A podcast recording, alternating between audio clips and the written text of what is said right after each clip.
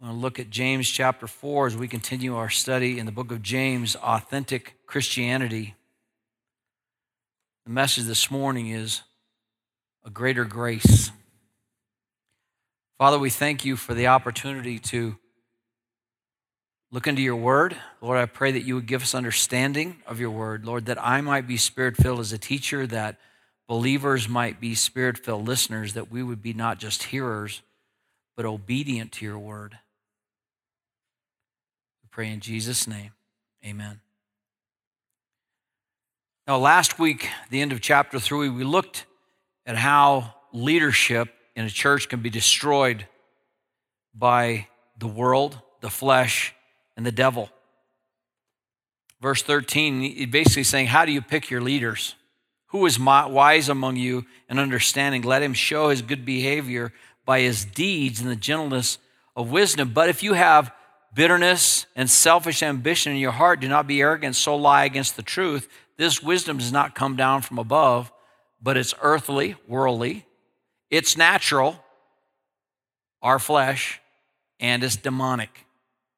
So he comes to chapter 4 and he asks the question so, what is the source of quarrels and conflicts among you? Guess what? Same thing. Same thing. The world, the flesh, and the devil are the challenges that we live with. The devil, we can't blame the devil for everything we do wrong, but he is the prince and the power of the air. He's in charge of many things today, in case you didn't know that. In Ephesians chapter 2, it says, Everybody that doesn't belong to Christ is a child of disobedience. So, Paul could say in Ephesians chapter 6, your problem is not just your boss or that ornery teacher or that neighbor you have. We wrestle not against flesh and blood, but against principalities and powers. Well, how does that work? Well, because all he's got to do is tell them to do something and they're going to do it. But God has saved us that we might reign in life and not just be controlled by circumstances and wicked people. In Romans chapter 5, verse 17, it says, For if by the transgression of the one death reigned through the one, much more those who receive the abundance of grace and the gift of righteousness will reign in life through one, Jesus Christ. Warren Wiersbe wrote a book many years ago about the Beatitudes, and he called the book Live Like a King. And he based that book on Ecclesiastes 10, verse 5 through 7. He said, There's an evil which I have seen under the sun like an error which goes forth from the ruler. Folly is set in many exalted places, while rich people sit in humble places. Verse 7 I have seen slaves riding on horses and princes walking like slaves on the land. And Warren Wiersbe's point was if you've received Christ as your Savior, you have the Holy Spirit. You have the ability to spread your wings of grace that God has given you and rise above the circumstances and not just be like a pinball in a pinball machine, just get knocked around say, well, that's the way life is. Being under the load rather than full of grace because you have the Holy Spirit.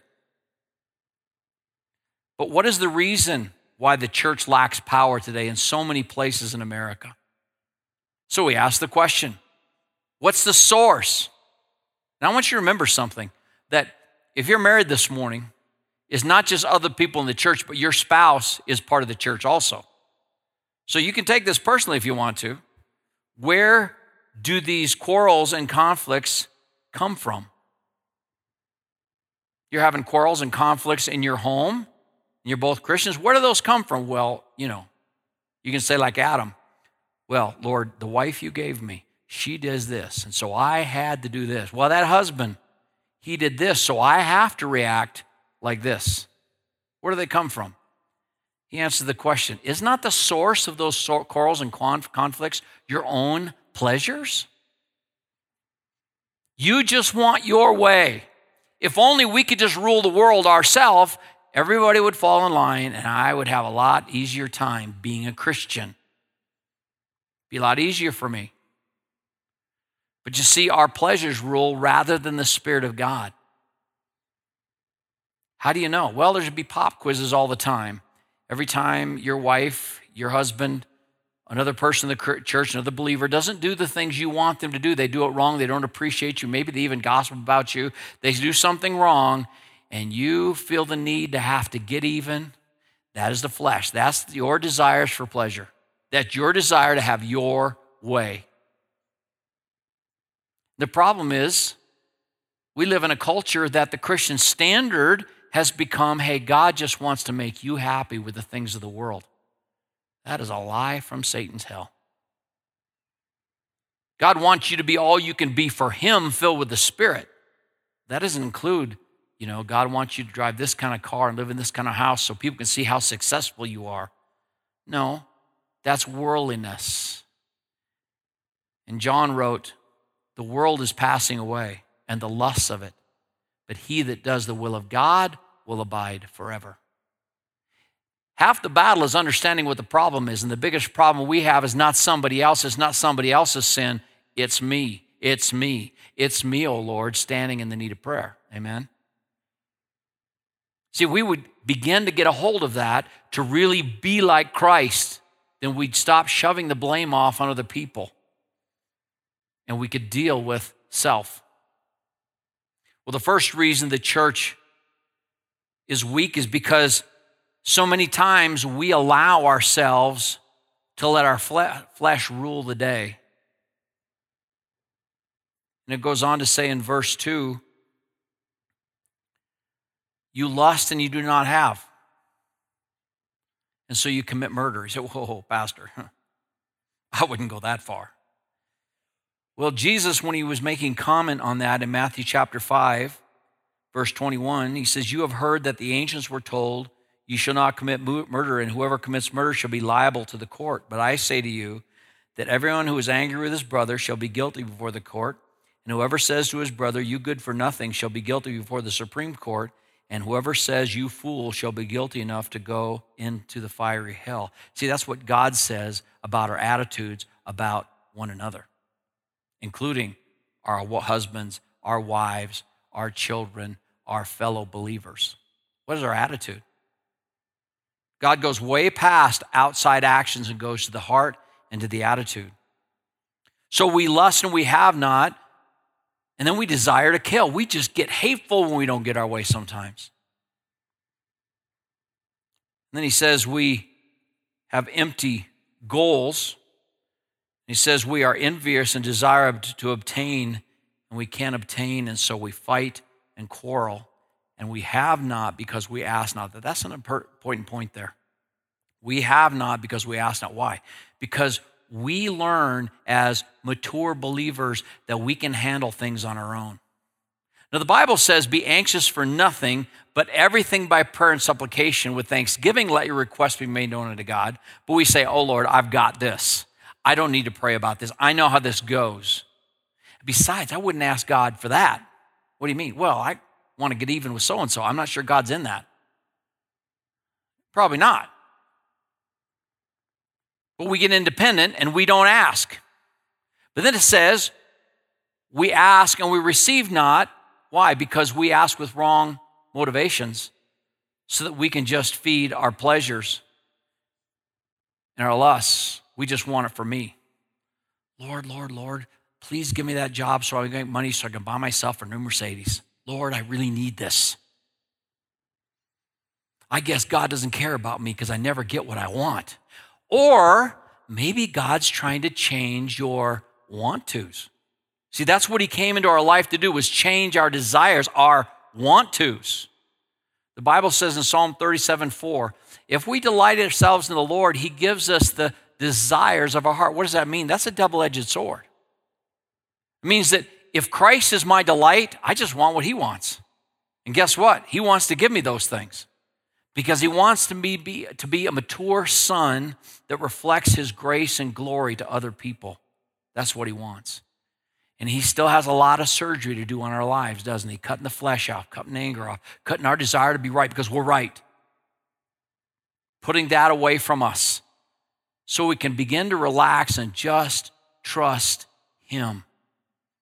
Trusting a faithful creator to do what is right in any situation.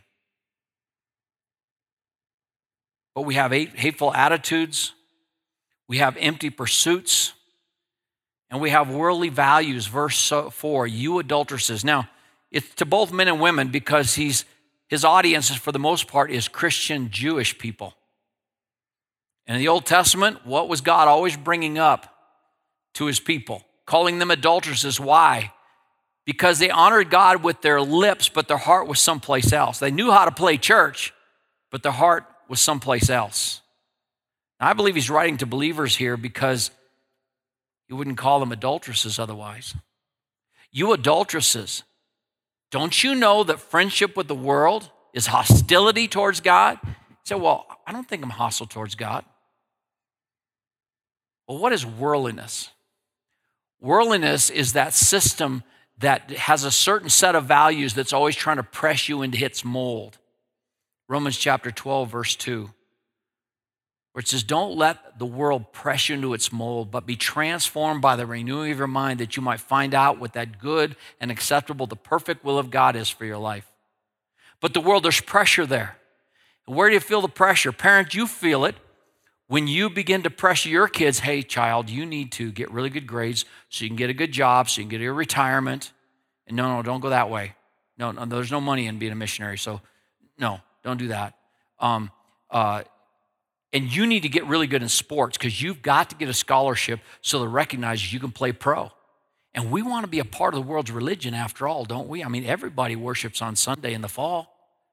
Saturday, Sunday, Monday, Thursday, we got to worship the NFL. It has blown my mind, and I tell you, I'm losing interest really fast. I used to really love football. There's so many good illustrations in the game of football, but in the business of football, it has become a religion. Have you noticed it? You got to wear certain uniforms. You pay big monies if you ever go to the temple of worship to worship your team. I mean, it's big time. I just finished watching a film called Concussion when a doctor tried to show the danger for these professional football players. And the guys that make all the money didn't want to know about the dangers. They just wanted him to shut up and go away. They don't care what happens to the fellas as long as they can play, right? So that's a religion. And people pay big money and they support their team. And you talk about the Broncos to some people, and you're not a Bronco fan, which I'm not. I'm not really a fan of any team anymore. I like, there's several teams I kind of watch because of coaching, but well, you've got to be a Bronco fan. Or if you live in Chicago, you've got to be a Bears fan. If you live in Detroit, you've got to be a Steelers fan. I mean, in, in Pittsburgh, you got to be a Steelers fan. You probably are a Steelers fan in Detroit, too. It's religion. And so we can get on that road too, and whether it's hockey or baseball or soccer or basketball or football, our kid's going to be a pro. That's what's important. What should be important is we are praying for our young people to grow up to be strong men and women of God. How's that? How's that become a priority and not worldliness? Well, when the doors are open, you're there.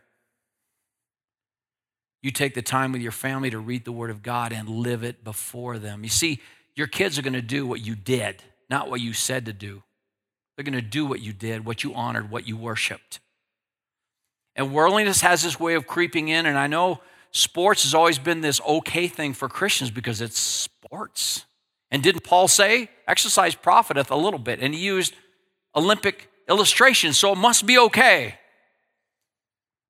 We've got to be alert so that worldliness does not creep into our lives because there's always something else vying for the throne that only Jesus should be sitting in.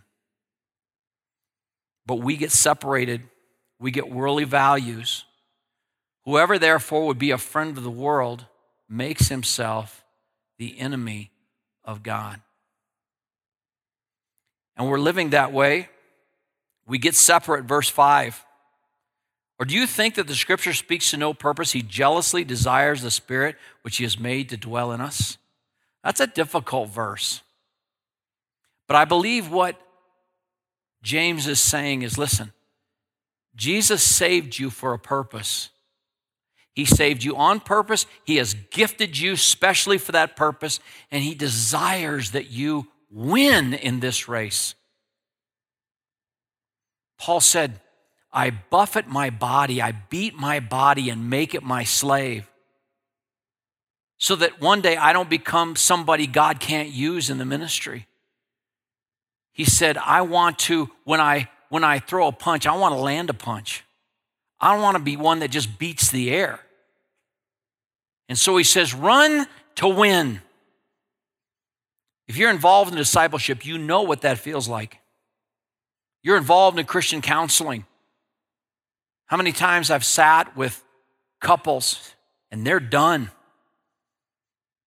when the answer is so simple. They both claim to know Jesus, but they have their fingers and they're pointing their fingers. And I just want to tell them hey, this is really very simple. You just have to forgive and make a decision to love your wife. Well, I can't do that. Make a decision to love your husband. I can't do it. You don't you, you know what he did? Yeah, I've heard all of it. You told me that already. See, God's grace is greater than sin, it's greater than what they did. It's greater. And you don't have a case before the Lord. Because the Bible says in 2 Corinthians 5, the last verse, He was made sin for you who knew no sin, that we might be made the righteousness of God in Him. Jesus talks about that fellow that owed so much to the king, millions and millions of dollars. There's no way he could ever pay it back. He probably had a surefire deal. I don't know if it was on the horses or if it was a business, but he lost. In the tradition in that day, you get thrown into debtor's prison. Well, he's going to be there the rest of his life. There's no way for him to pay it back. But he threw himself on the ground at the mercy of the king, and the mercy the king had pity on him. And he said, I forgive you.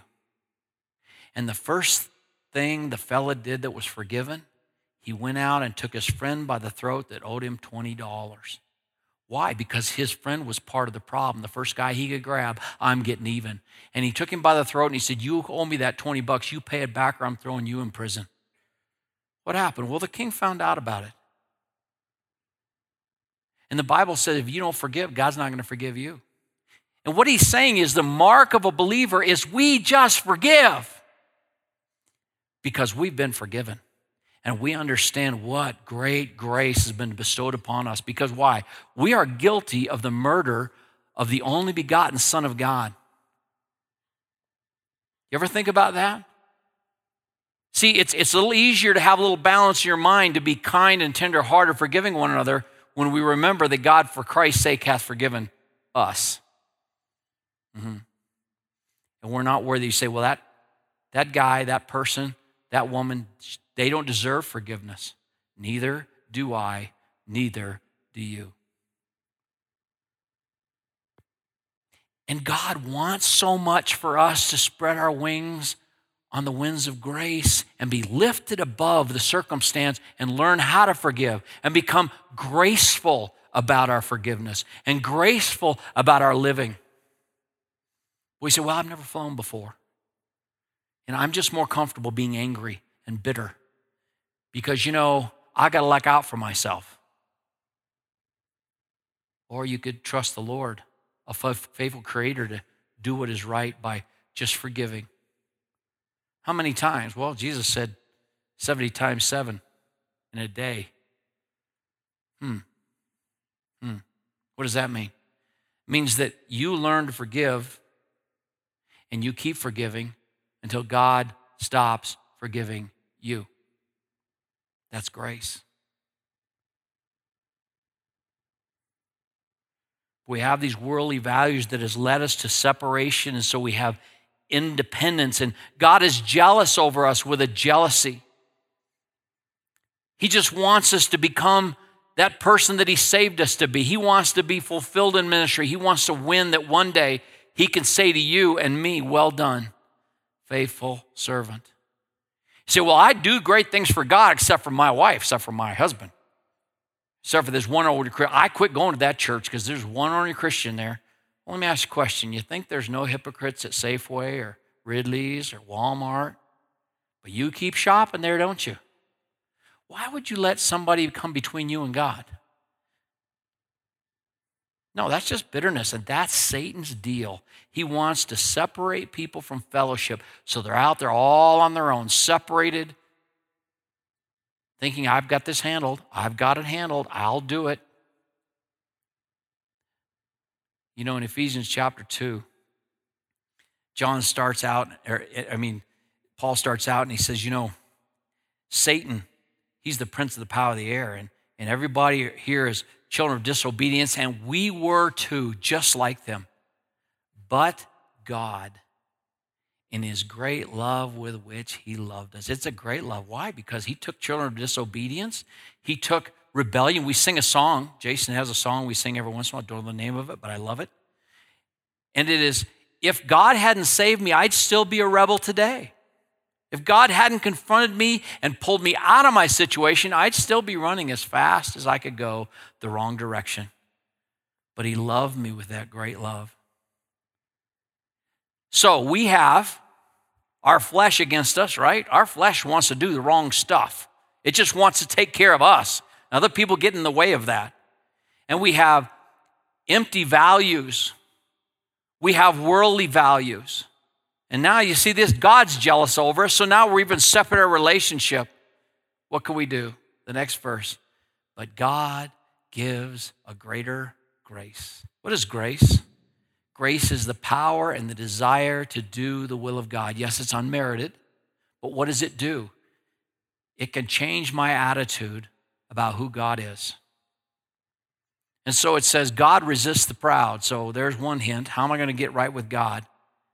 How can I have peace in my marriage? How can there be peace in the things that I'm doing? How can I have that confidence that I'm pleasing the Lord? It starts with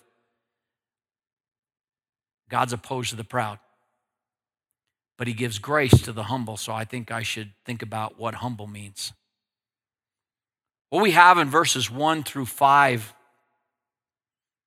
is the road to destruction, the road to death. And 6 through 10 is the road to repentance. John 10 10, Jesus said, The thief comes only to steal, kill, and destroy. I came that they may have life and they may have it more abundantly. How many believers, they just don't operate in grace? They receive Christ their Savior and they're still angry, they're still guarded, and they never grow. All you got to do is just bump a little bit, and what they just spill bitterness all over people. How do you deal with that? Well, the Bible says that's, that's Satan's way. We need to be willing to trust God and trust his way. And it starts with humility. Verse 7 the grace to submit because he said that God is opposed to the proud. If you're separating your relationship with God, because that's where sin takes you, understand God's opposed to that. You're separated in your fellowship. And sometimes I've seen believers that get separated from God and they just kind of stay there because, well, I'm used to this. Well, that's a great reason. Well, I'm just used to it, so I'll just take my life as it. I don't, I don't need to have victory in Jesus. I'm going to heaven, so. And so they live there in misery. He gives a greater grace. God is opposed to the proud, but he gives grace to the humble. Grace to do what? Verse 7 to submit to God. See, if you're a believer, you have this tension. There's the tension of your flesh, Paul talked about in Romans chapter 7. Those things that I know I should be doing, I fail and I don't get them done. Those things that I don't want to do, I fail and I end up sinning. There's a struggle going on. I believe he was writing that as a mature believer. There's always a struggle going on. How do I get victory? It's by beginning to make decisions. Instead of giving into Satan and the flesh and the world, resist that and submit. Resist Satan, submit to God. How to do that? Verse 8 draw near to God, He'll draw near to you. You know what happens when you draw near to God? You begin to see God in all of his holiness, and that becomes more than the word. And when Isaiah was pulled into the throne room of God in a vision, And just like John the Baptist or John the Apostle in the book of Revelation, he gets a glimpse of God, and where is he? He's flat on his face. And his first response to God is, I'm a dead man. Literally, I'm a man about to be ripped apart by the power of the holiness of the physical presence of God. Why?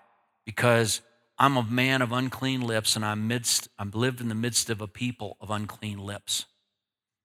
Most of those people that weren't there in the throne room that he lived among with, with Isaiah would have said, Hey, we're not that bad.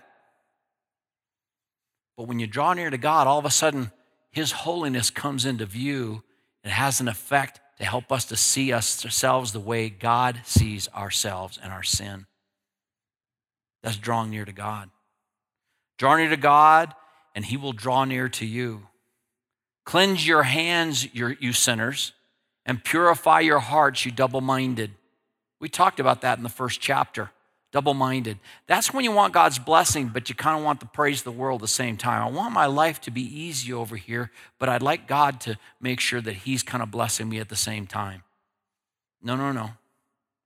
If you're going to let patience have its perfect work in your life, you're going to have to just submit yourself to God. Say, God, you do whatever you want. I belong to you. I can trust my soul to a faithful creator to do what is right. I'm just going to trust him in this rocky relationship of a marriage. I'm going to let go of what she's going to do, what he's going to do. I'm just going to trust God. I am going to be righteous. I've had the blessing of being able to counsel with so many because we live in that age where a wife or a girlfriend is separated and they take a child with them. And so we can have a righteous attitude. Now, I'm the believer and she's not. And so I need to make sure I keep that child with me. And yet the Bible gives instruction, doesn't it? It says we're called to peace. We're called to peace. I've had the joy of watching my brother Terry Diltz deal with a situation like that. And guess what? Both his sons, with mothers far away, came to know Christ and have Christian families today. He just trusted God. He didn't fight, he did what he was supposed to. And to be able to have that example as a pastor, be able to talk to some of my other young brothers that have gone through the same thing, say, listen, you trust God for your child. You don't fight. Why? Because the Bible says we're called to peace. Yeah, but, but I think I could be better in control if I was just there, really? You can be a better father than God can? I don't think so. I don't think so.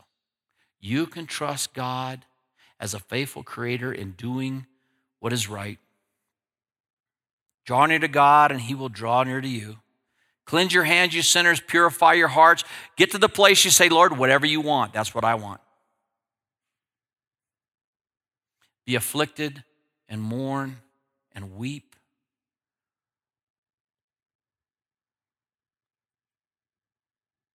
Let God change you. How can that happen? You see, that's called repentance. And repentance is a grace that you can't work up, only God can do. How do you know if somebody's really repented? You don't. Only time. Now, if a brother comes to you and says, Will you forgive me? The Bible says, Forgive them 70 times 7 per day. What's the Lord telling us? You keep forgiving them till I stop forgiving you. But you don't know if they've repented or not, do they? I mean, if somebody's doing 70 times 7 a day, probably not. Okay. But you don't need to get bitter about it. That's what the Lord's saying. You keep forgiving. Repentance is something that God can grant. It's a gift. 2 Timothy 2:25. The Bible says, "The minister of the Lord must be gentle, correcting those who are in opposition to themselves, if perhaps God may grant them repenting, leading to the knowledge of the truth, before a person can even come to Christ, God has to open their mind to the fact that they're lost. Now, you don't want to be in the way of that. You can just forgive them, get out of the way, and let God change their heart. Keep praying for them, keep giving them the gospel. But you can't work up a sorrow. Otherwise, you'd be like Jacob's brother Esau. Oh, he was so sorry he'd missed out on the blessing that he gave his, his birthright away. And he sought for it again with tears, but God saw his heart and he said, It wasn't repentance, it was just tears of regret. Only God can give those tears of repentance by showing us the wickedness and the destruction of our own sin. That's a gift that God grants so we can actually be miserable and mourn and weep. Then, verse 10, it says, God gives us the grace not only to repent, but to bow low. Humble yourselves in the presence of the Lord. Well, God's everywhere present. I think what he's saying is there comes a point that God's convicting you. You need to make a decision about that. So, well, think about that. If you're a believer, no, no, no. Now is the time to repent. If you're not a believer, Paul says now's the day of salvation. The Lord might be knocking on your door right now. He may not be there tomorrow. Even as a believer, He can leave you in your hardness. Old preachers used to say, He bends, He breaks, and He buries. And it's still His joy to call His children home, but that means they wouldn't be able to finish what He saved them to do on earth. That's sad. They stand before the Lord, they have nothing to offer for all God has done for Him in that great time of worship comes time for repentance, a time for decision. Lord, I'm going to trust you in this. Then it says, He will exalt you, or literally, He will lift you up. Galatians 5 again, verse 16. But I say, walk on the wind, walk by the Spirit, and you will not carry out the desires of the flesh. How is that? What, what does that look like? That means that you know you have a certain problem with anger, you have a certain problem with your way, a certain problem in your life. You go to your brother sister, you go to the Word, you say, What does the Bible talk about this? And you get that in your life, you memorize it. And the next time you're tempted or tested there, you just take a right instead of a left. Because you recognize for you to get angry again about the same thing, supposedly you've given your spouse or your, your, your husband, your wife before, is really bad sin on your part. It's not love, it's you keeping a list. And God doesn't keep a list, does He? No, it says that as far as the east is from the west, so far as He removed our sin from us, He's buried it in the deepest sea. And here's the amazing part God doesn't hold it against you any longer. So, who are you, this human being who's also been forgiven, to bring up this list again and say, hey, by the way, remember this? God hates that. He hates it. But if you'll make that scary choice, just obey the word, what'll happen is you spread out your wings that God has given you and He will lift you up. You'll find something. You've got a power to forgive you didn't even know existed before because you're willing to trust God. And somebody says something about you, and you can say, Well, I'm going to defer my anger on this, and you're going to just spread your wings, and God can lift you up. You can walk where God walks. The Bible says in Psalm 104 3 that God makes the cloud his chariot, he walks upon the wings of the wind. He makes the winds his messengers, flaming fire his ministers. There's an old gospel song. It says this Marvelous grace of our loving Lord, grace that exceeds our sin and our guilt. Yonder on Calvary's mount on poured, there where the blood of the Lamb was spilt. Grace, grace, God's grace, grace that will pardon and cleanse within. Grace, grace, God's grace, grace that is greater than all our sin. Grace in our lives as believers is the power and the desire to do the will of God. Father, we thank you for your love for us. Lord, as we gather around the table and you bring some of those injuries to mind, Lord, I pray that we would confess them, that you would grant us repentance, that we might come to the table with clean hands. And that, Lord, that we would endeavor to fill ourselves up with the word, that we might be filled with the Spirit. Lord, that we be a blessing to your name as we desire, Lord, to conduct all our business, speaking the truth in love. Lord, I thank you as we gather on the table because you took the penalty for us. And Lord, that we would live with that same grace in mind. We pray in Jesus' name.